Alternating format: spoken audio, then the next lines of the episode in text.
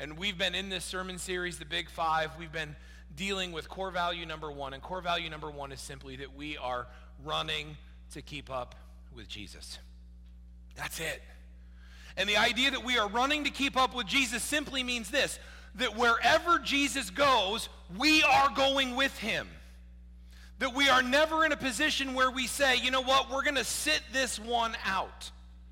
We are going to step back, and, and, where Jesus is going is too uncomfortable for us. It, it, it breaks too many of the rules and the things that we've put in our head, and it puts us in too many awkward, uncomfortable situations. And so we're just going to sit this one out. It doesn't work. If we're running to keep up with Jesus, and look, David said it last week. Pastor David said this is a foundational value. What he meant when he said foundational value is this if you are not going to commit to running to keep up with Jesus, then all of the other values that the church has will be meaningless for you. Because if you're not willing to run to keep up with Jesus, then none of it matters.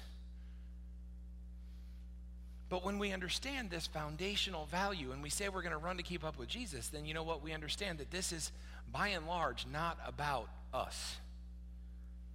It's about the mission. And the mission matters. And we say it all the time, but I'm going to say it again, and you're going to hear it repeatedly. The mission matters because hell is real, and people we love are going there. But they don't have to. There's an answer. All right, and so we, we're going to keep dealing with this today. We're going to keep digging in. And, and when I say that we're running to keep up with Jesus, a lot of you are like, well, I, it, I maybe I don't want to, but I will if I have to. And the problem with I will if I have to, right, is, is that it, it kind of betrays this attitude of, ah, I don't like it.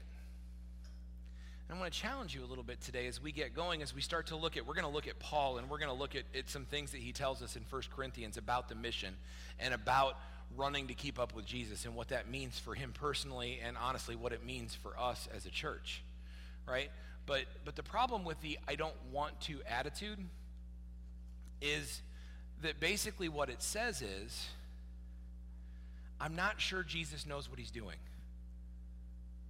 When you think about that for a second, what it basically says is I'm not sure Jesus really knows what he's doing. I, I know he's going. I see that happening. I don't really want to go there. I'm not sure he knows what he's doing. And it's really difficult because here's why. Running to keep up with Jesus means this, and I'm going to say it, and then I'm going to say it again because I really need you to know it. You could write it down if you're taking notes, whatever. But, but running to keep up with Jesus, listen, it means embracing change for the sake of the mission. And when I say embracing change for the sake of the mission, listen, listen, listen. I mean not tolerating change for the sake of the mission. Not deciding that you'll put up with change for the sake of the mission. I mean embracing. I choose my words carefully. I mean embracing change for the sake of the mission. Running to keep up with Jesus means that you will embrace doing something that Jesus calls you to do, even if you don't want to do it. You will not only embrace it, you'll champion it. Why? Because that's where Jesus is going, and he knows better than you do. He knows better than we do. He is the God of the universe. And, and, the problem, though, is we hate change. No, that's not true. Nobody will admit that they hate change. Everybody's okay with change until it affects you, and then you don't like change. I, I, I, I love change until all of a sudden I have to do something I didn't want to do, and then I hate it, right? When I was in seminary, I had a professor tell us that there were um, two kinds of people in churches. You've probably heard this before. Two kinds of people in every church the kind that hate things the way they are and the kind that hate change. And so that was, that was his, his um, parting words for us in, in pastoral leadership. Um, you know, like, like, I don't know, like, supposed to be encouraging. I don't know, but we're getting ready to be done and we're on Skype and, and we're doing the, this class. And he's like, okay, well, here's the last thing you need to know about pastoral leadership. Everybody will hate the way it is, and everybody will hate you if you try to change it. It's like, awesome. It was a lot of money and a lot of weeks well spent. Could have just started there. But this is the issue. When we're running to keep up with Jesus, we change. And, and here's, here's something I want to challenge you with before we get to, to the text with Paul is simply this. Because I think the way that we handle when things change, I think think a lot of it betrays what we think about this life that we live and, and how we view this life to live. If we view our life as something to survive, then change will scare us and we'll retreat and, and it'll slow us down and it'll throw us for a loop because we're just looking to survive from one day to the next. But if you're looking at this life as something God ordained with a purpose and a passion that He's put in you, then you're looking at this life not to survive, you're looking at this as an adventure to live. And when God has given you this life to be a part of this grand adventure, to bring the gospel of Jesus Christ where it needs to be, to advance the kingdom of God, to do things to reach people that are destined for hell without your intervention, then listen to me. You are living a life of passion and purpose, and it is an adventure. And you're not just trying to survive, you're not trying to tread water. You're trying be on mission. There's this, this is a difference that we have to get a hold of. And, and I think if we really understood eternity well, if we really had a grasp for what eternity is and for what eternity is going to be like as followers of Christ, then we'd see this life as an adventure, not something to survive, something to pour ourselves out for the sake of the gospel. I want to challenge you this morning if the idea of change, I'm not talking about change just so we can say we did something different. I'm talking about change that's invested for the purpose of helping people grow and helping people connect to the God of the universe, to reach people with the gospel of Jesus Christ, to change destinies, to change eternities. If that kind of change scares you and slows you down, my challenge to you is you need to take a look at what you view this life to be about and what you think eternity is going to be like. Because I promise you, this life is more than something to be survived. Okay? We're going to keep going here. Jump in. I'm, I'm going to read to you 1 Corinthians 9. I'm going to read to you about three or four verses, uh, but I just you've got the first one on the screen there. But, but here's what it is. This is Paul. Paul is talking now to the church in Corinth, um, and he's talking about who he is and how he understands his mission. And, and I'm going to tell you this um, there is no greater model in the New Testament for someone that is running to keep up with Jesus than Paul. Paul is walking on the road to Damascus, and he is um, a staunch Pharisee. He is a Jew, and he is convinced that Jesus Christ was an impostor. He is convinced that Jesus Christ is dead and buried, and that these so called Christians are lying about the resurrection. He's convinced that it's blasphemy, and that if they continue to teach it, they're going to hell. Paul is convinced about Christianity when he's on the road to Damascus the way we are convinced about Islam. I mean, understand, that's where Paul is. Paul hates Christianity the way that we hate Islam, not the way that uh, we shouldn't hate any individual, but a false religion that will tell people they're good when really damning them to hell is something that we should hate. That's what Paul hates. He doesn't want to see Christianity spread because he thinks if people start worshiping Jesus, that they're going to end up being led away from the truth and they're going to go to hell because they won't be worshiping the one true Yahweh God of the universe. And so Paul is on the way to Damascus to pull Christians out of their homes, take them to court, have them tried and executed if they won't recant their faith. Why? Because he doesn't want their message to spread. That's where Paul's at. Paul is walking down the road. He is with his companions. He's, he's ready to go persecute the church because he doesn't want their message to spread because he thinks it's evil. And then all of a sudden, he has this interaction with Jesus Christ. The resurrected Jesus meets him on the road, blinds him, speaks to him. Paul, Paul, actually, Saul at that point, Saul, Saul, why are you persecuting me? And they have this interchange where all of a sudden Saul realizes that, you know what? I was wrong. That everything I thought I knew about God was wrong that I thought I understood who this Jesus was. I thought I understood what he was about. I thought I knew, but it was wrong. And I thought I knew how to be right with God. I thought it was by following all of these rules and, and, and being hyper religious and doing all of these things and all of these traditions that they've always taught me that I've always done.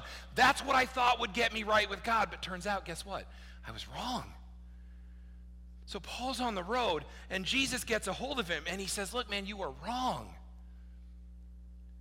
You're doing it wrong. And from that moment on, Paul sets his, his mind, he sets his will, steels his reserve, and here's what he does he runs to keep up with Jesus. If there was ever a model for us about what it means to run to follow Jesus, it's the Apostle Paul. And so here's what our model says in, in 1 Corinthians 9. We're going to start in verse 19. We're going to go through 23. It says, Even though I'm a free man with no master, I have become a slave to all people to bring many to Christ. When I was with the Jews, I lived like a Jew to bring the Jews to Christ. When I was with those who follow the Jewish law, I too lived under that law. Even though I'm not subject to that law, I did this so I could bring to Christ those who are under the law. When I'm with the Gentiles who do not follow the Jewish law, I too live apart from that law so that I can bring them to Christ. But I do not ignore the law of God. I always obey the law of Christ. When I'm with those who are weak, I share their weakness, for I want to bring the weak to Christ. Yes, get this. I try to find common ground with everyone, doing everything I can to save some. I do everything to spread the good news and share in its blessing. This is our model for running to keep up with Jesus, who says, I do everything I become all things to all people, so that by all possible means I could save some. Listen to me. You want to know what it means to run to keep up with Jesus? That's it. That as a church, we will do all things possible, all things that God allows, so that we might possibly save some. That we will be all things to all people so that by all possible ways we might save some from hell. Because hell is real. And people in this community, a lot more than we would like to imagine, people that we know and love and care about, are destined to be there. So let's break this down what Paul's really saying, what it means to run to keep up with Jesus. He starts with this statement Even though I'm a free man with no master, so Paul starts with this grand um, understanding. I was on the road to Damascus. I'm a staunch Jew. You know how many laws the Jews followed? Um, the, the good ones, anyway. That's the good ones. The devout ones. Um, 613. 613 Mosaic laws.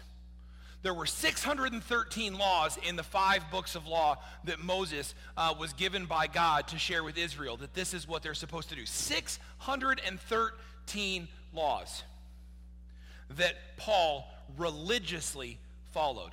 On top of that, because he was a Pharisee, he followed the Mishnah, which, which means that they made a whole bunch of other laws that were intended to help them keep the 613 laws. And then eventually, over time, all of the other laws that they created were for them just as important, right? Um, for example, I'm going to help you understand this. How many of you have seen Footloose? I, there was a remake, I never saw it, but how many of you saw the original Footloose? You know, you got to cut loose. Footloose. Okay, here's the deal. You know that, that really religious town with John Lithgow? No dancing. Do you remember in the movie why there was the no dancing law? It wasn't because they hated fun. There was a no dancing law because dancing in their minds, when you danced, it automatically lent itself to doing other sinful things, like drinking or having premarital sex. Right? So, so John Lithgow, pastor in the town, would say, well, we, we, we outlawed dancing because when we outlaw dancing, we build a fence around sex and drinking. And if you can't even get through the fence, you can never get to the sex and drinking. Of course, we know that's foolish right? But that was the premise of the no dancing rule. Well, that's what the Pharisees did. They would say, well, you're not supposed to look lustfully at a woman, so here's what you do. When you see a woman, you cross the street, and you don't even walk next to her. You're supposed to give God thanks for everything, so before you eat, you have to ceremonially wash your hands to make sure that you're clean. God never said that, but they put that in there because it was offense. Well, if I do that, I'll never forget. But of course they forgot. But, but that's not the point. The point is 613 laws Paul followed. And then all of the Mishnah he followed. So Paul is a religious fanatic at this point. But now, because he's had this grand experience with Christ, he says, But now I'm a free man. Paul very clearly here is talking about his, his freedom that's in Christ. He's free from religious expectation. He's free from the expectations that other people would put on him. He says, I have no expectations put on me except for Christ. He's knowing this. He's like, man, Jesus said to the people who believed in him, you, if you're truly my disciples, then you'll remain faithful to my teachings and you'll know truth, and the truth will set you free.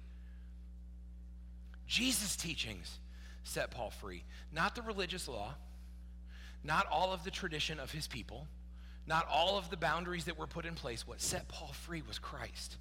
And he knows it. And so he follows Christ. And he gets back to this and he says, Look, oh man, I got too many slides. He says, Even though I'm a free man with no master, like I'm free, I have no master. He knows it. He is not under any religious expectation.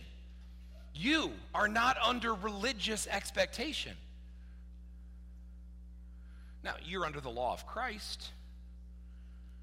Being free with no master does not mean you get to do whatever you please. There's a difference between religious tradition and expectation and the law of Christ, biblical expectation. There's a difference between the two. But Paul says, I'm a free man with no master. But what does he do with that freedom? Here's what he says I have become a slave to all people. I want you to wrap your mind around that. 613 laws, plus more than that, more than 613 additional laws that were supposed to build a fence. And Paul says, I have followed these 1,200 plus laws all my life, and I've counted on them to make me right with the God of the universe. Now I know that those were garbage. Those were garbage. They did nothing for me. You know what does something for me? having a relationship with the God of the universe through the person of Jesus Christ. That's what saves me. I have this newfound freedom. I'm a free man with no master. So what do I do? I put myself back in bondage. I become a slave to all people. The word there for slave is, is, is to be in bondage. In this context, here's what I want you to think of. Think of it as like one of those cheesy scenes in a movie. You know those cheesy scenes where like the hero saves somebody's life?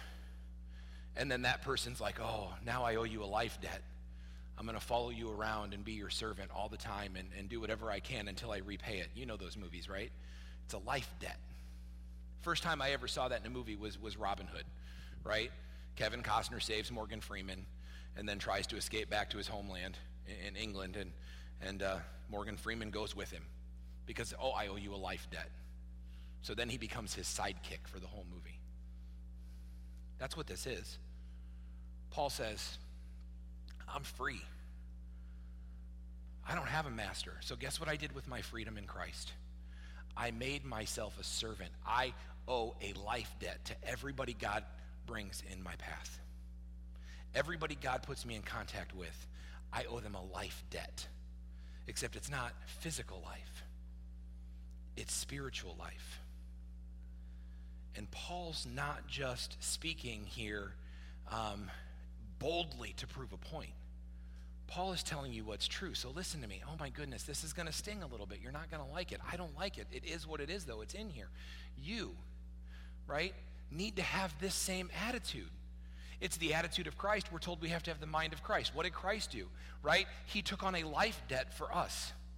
Paul says, in that vein, I have the mind of Christ. I have the attitude of Christ. So here's what I do I'm free. I have no master. But anybody that God brings in my path, I make myself a servant to them. I make it all about them. Why? Well, keep going. To bring many to Christ. For the sake of the gospel. Paul says, I'm free. And in my freedom, here's what I choose to do I choose to make myself lower than everybody else. It's not about me. It's not about what I want. It's not about my race car comfort. It's not about any of that. I make myself low. Why do I make myself low? Because I want to bring many to Christ. Let's say it one more time because hell is real and because people you know are going there. And so he says, I get myself low so that I can bring many to Christ. Paul understands something here. He understands the mission. Paul gets this. Paul understands what's happening. What Paul doesn't do is say, But I've got rights. Right? Paul doesn't say, I feel like it should be this way. Paul doesn't say, I, I kind of like it better when it, when it happens this way other than that way. Paul doesn't say, but I want it to be here instead of here. Paul says, you know what? Whatever it takes, I'm going to make myself a slave to all people to bring many to Christ. What Paul basically is saying there is that he's discovered a truth through the power of the Holy Spirit, through the God of the universe. And here's what it is it's not about him. Paul no longer lives for himself. You want to know what it means to die daily to yourself? This is what it means.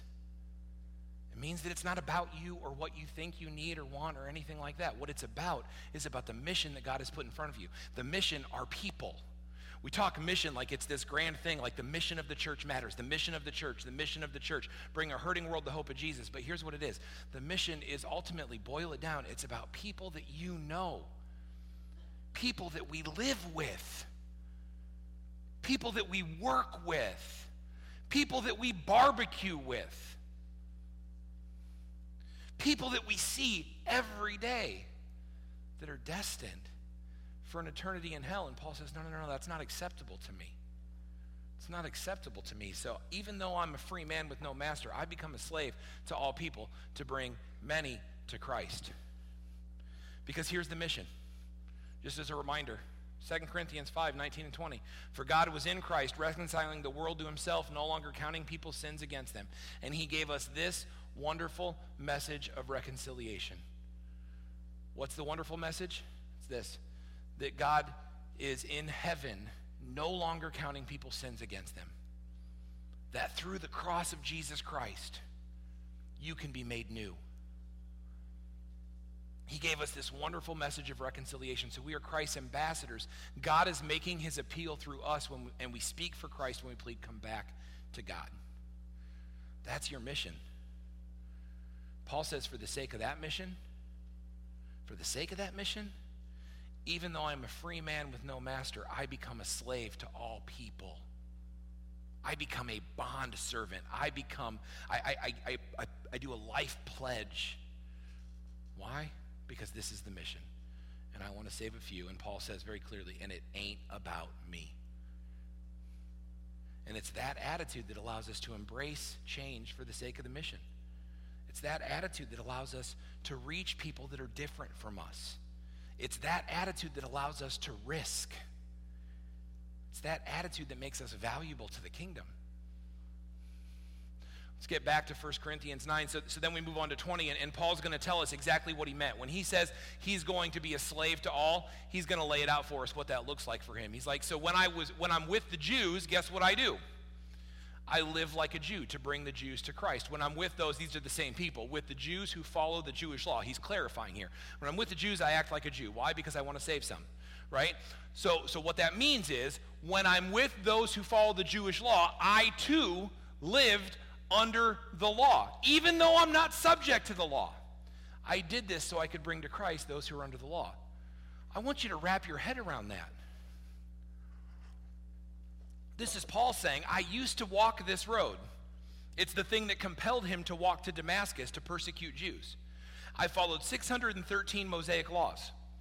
I thought for sure that if I followed them meticulously, I would be okay with God. So I did follow them. By the way, you read through the books of law. To follow those laws meticulously, you're all failing right now. You're failing right now. You, I, I mean, you just are right? You're, you're, you're wearing blended cotton fabrics or, or blended fabric clothes. You're, um, you didn't ceremonially cleanse yourself before you came in. You haven't sacrificed a bull in forever, right? I don't, maybe some of you farmers do that. I don't know. But most of you haven't sacrificed a bull in forever.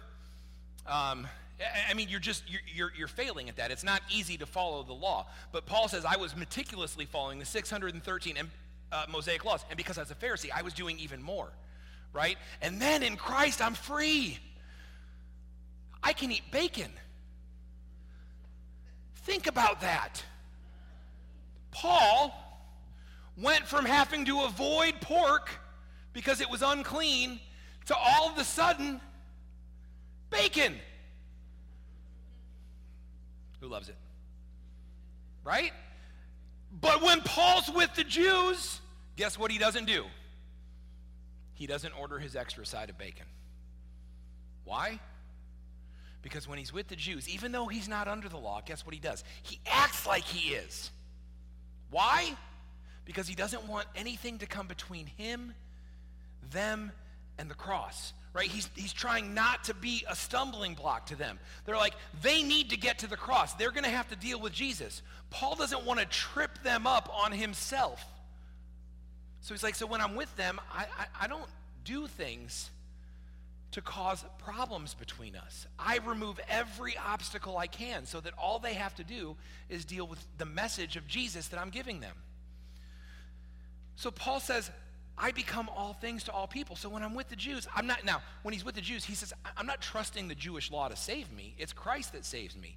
But because I want people to know about Christ, I'm telling them, I'm going to remove every obstacle that exists. Every single obstacle that exists. And I'm just going to give it to them straight. And that's what he does.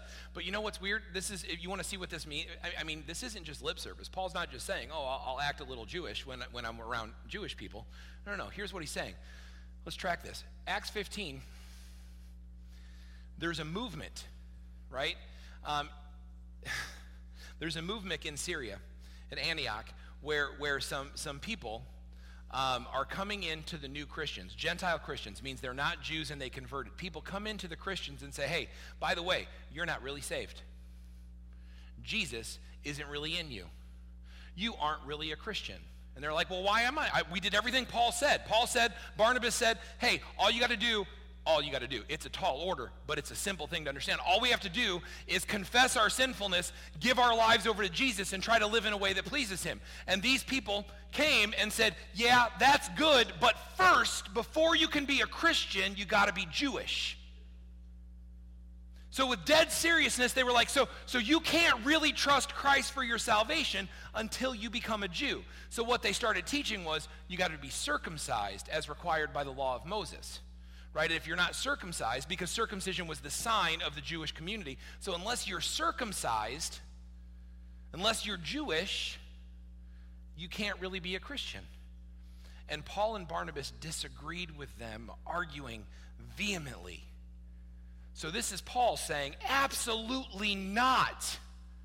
You do not have to be circumcised to be a Christian. You do not have to become Jewish first, then be a Christian. You just have to choose to follow Christ. This is Paul vehemently arguing, but then check this out. This is the next chapter of Scripture. So, oh man. David, you're right. We need a new clicker. There it is. Acts 16. So, Paul wants to take Timothy with him on a missionary journey. Timothy is not a Jew. Well, guess where Paul's going to go minister to? He's going to go minister to Jews. Right? So here's what he does. He's, he just says, You do not need to be Jewish to be a Christian. But because I'm trying to be all things to all people so that I could save a few, he tells Timothy, Hey, Timothy, you need to get circumcised before we leave. Because everybody knows that you're a Greek, and we don't want the fact that you're a Gentile and not Jewish to get in the way of our telling people about Jesus. So track that. Paul vehemently argues you do not need to follow the Jewish law. But because we're going to minister to Jews, guess what? Timothy, you got to be circumcised. I can hear Timothy. Like, uh, I don't feel like that's true. I'm not sure I want to do it that way. I shouldn't have to do it that way. And you know what? We don't read any of that, though. This is a matter of fact statement. Timothy complies, they go on mission, they save more Jews. Because it's not about Timothy any more than it was about Paul, any more than it's about me, any more than it's about you. Because when you're running to keep up with Jesus, if Jesus says, hey, get circumcised, you're like, all right, where do I sign up?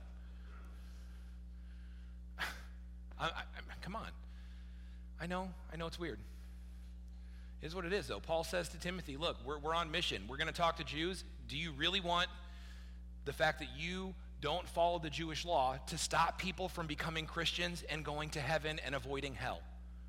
Do you really want that to happen? Do you really want to be looking at the God of the universe and saying, Yeah, I could have worked hard to save that person, but I didn't want to? It wasn't comfortable for me. It wasn't what I was used to. It's not what I prefer.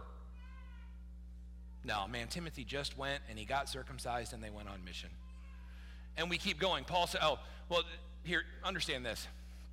Following that example, here's what I want you to know about the gospel you will never change the gospel. Paul never changed the gospel. Paul preached the gospel with effectiveness, the greatest evangelism in biblical history.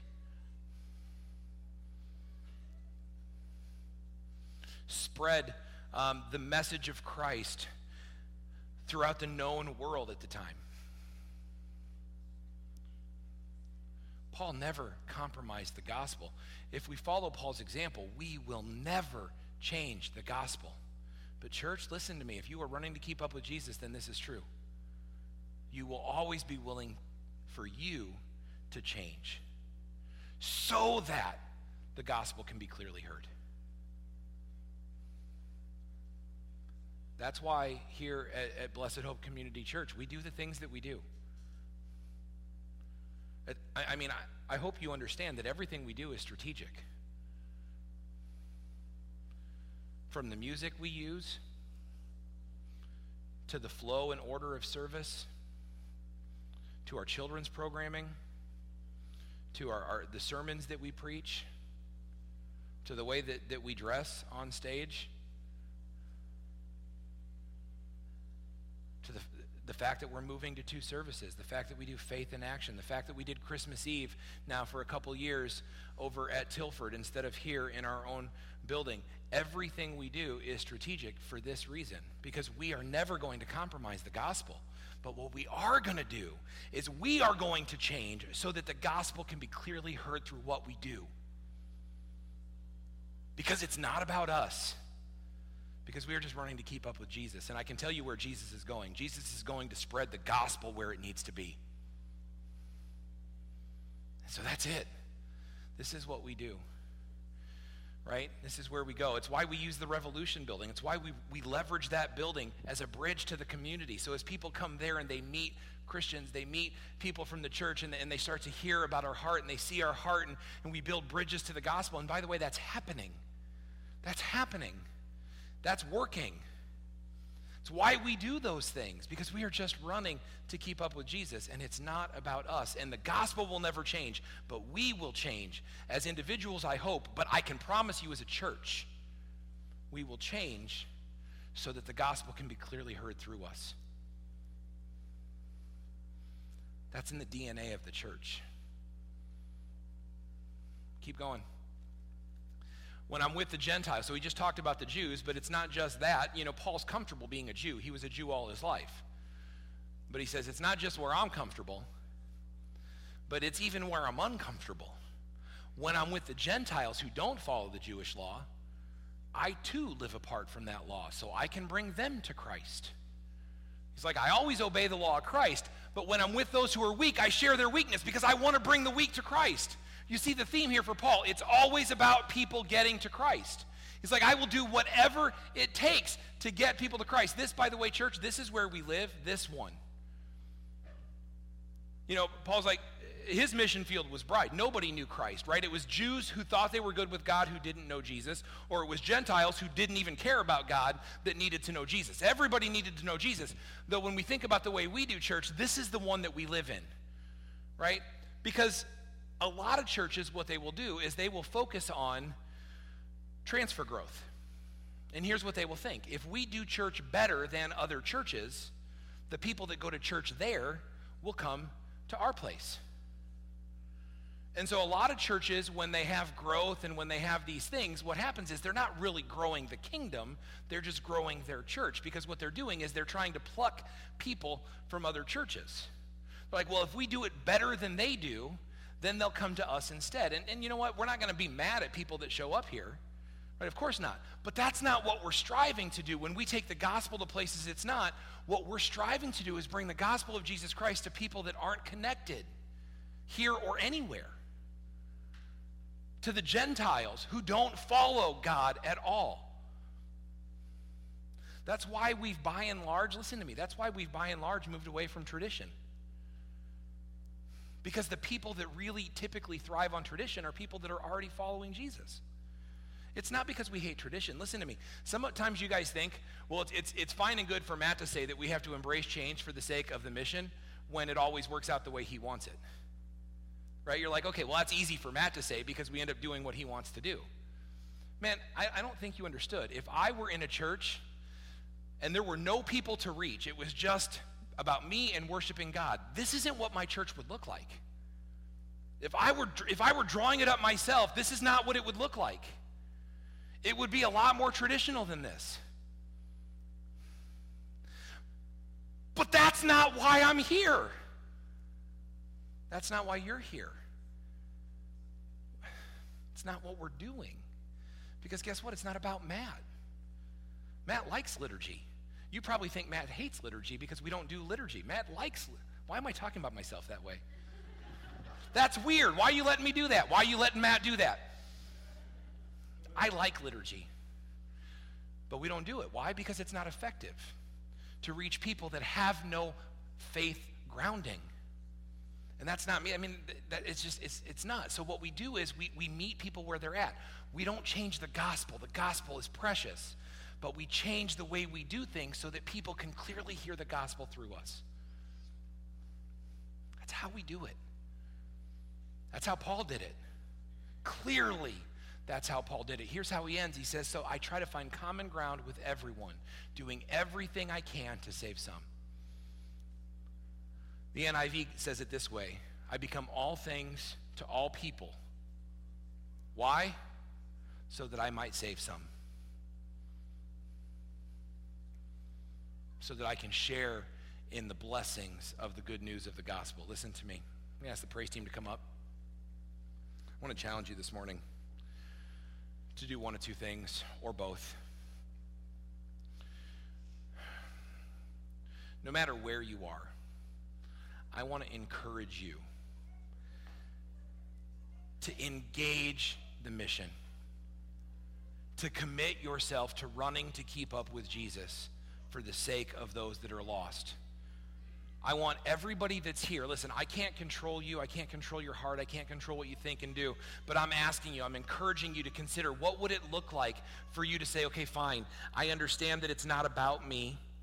I get that it's not about me. I get that I'm running to keep up with Jesus, and that is all about becoming bond servants to people that need to be rescued from hell.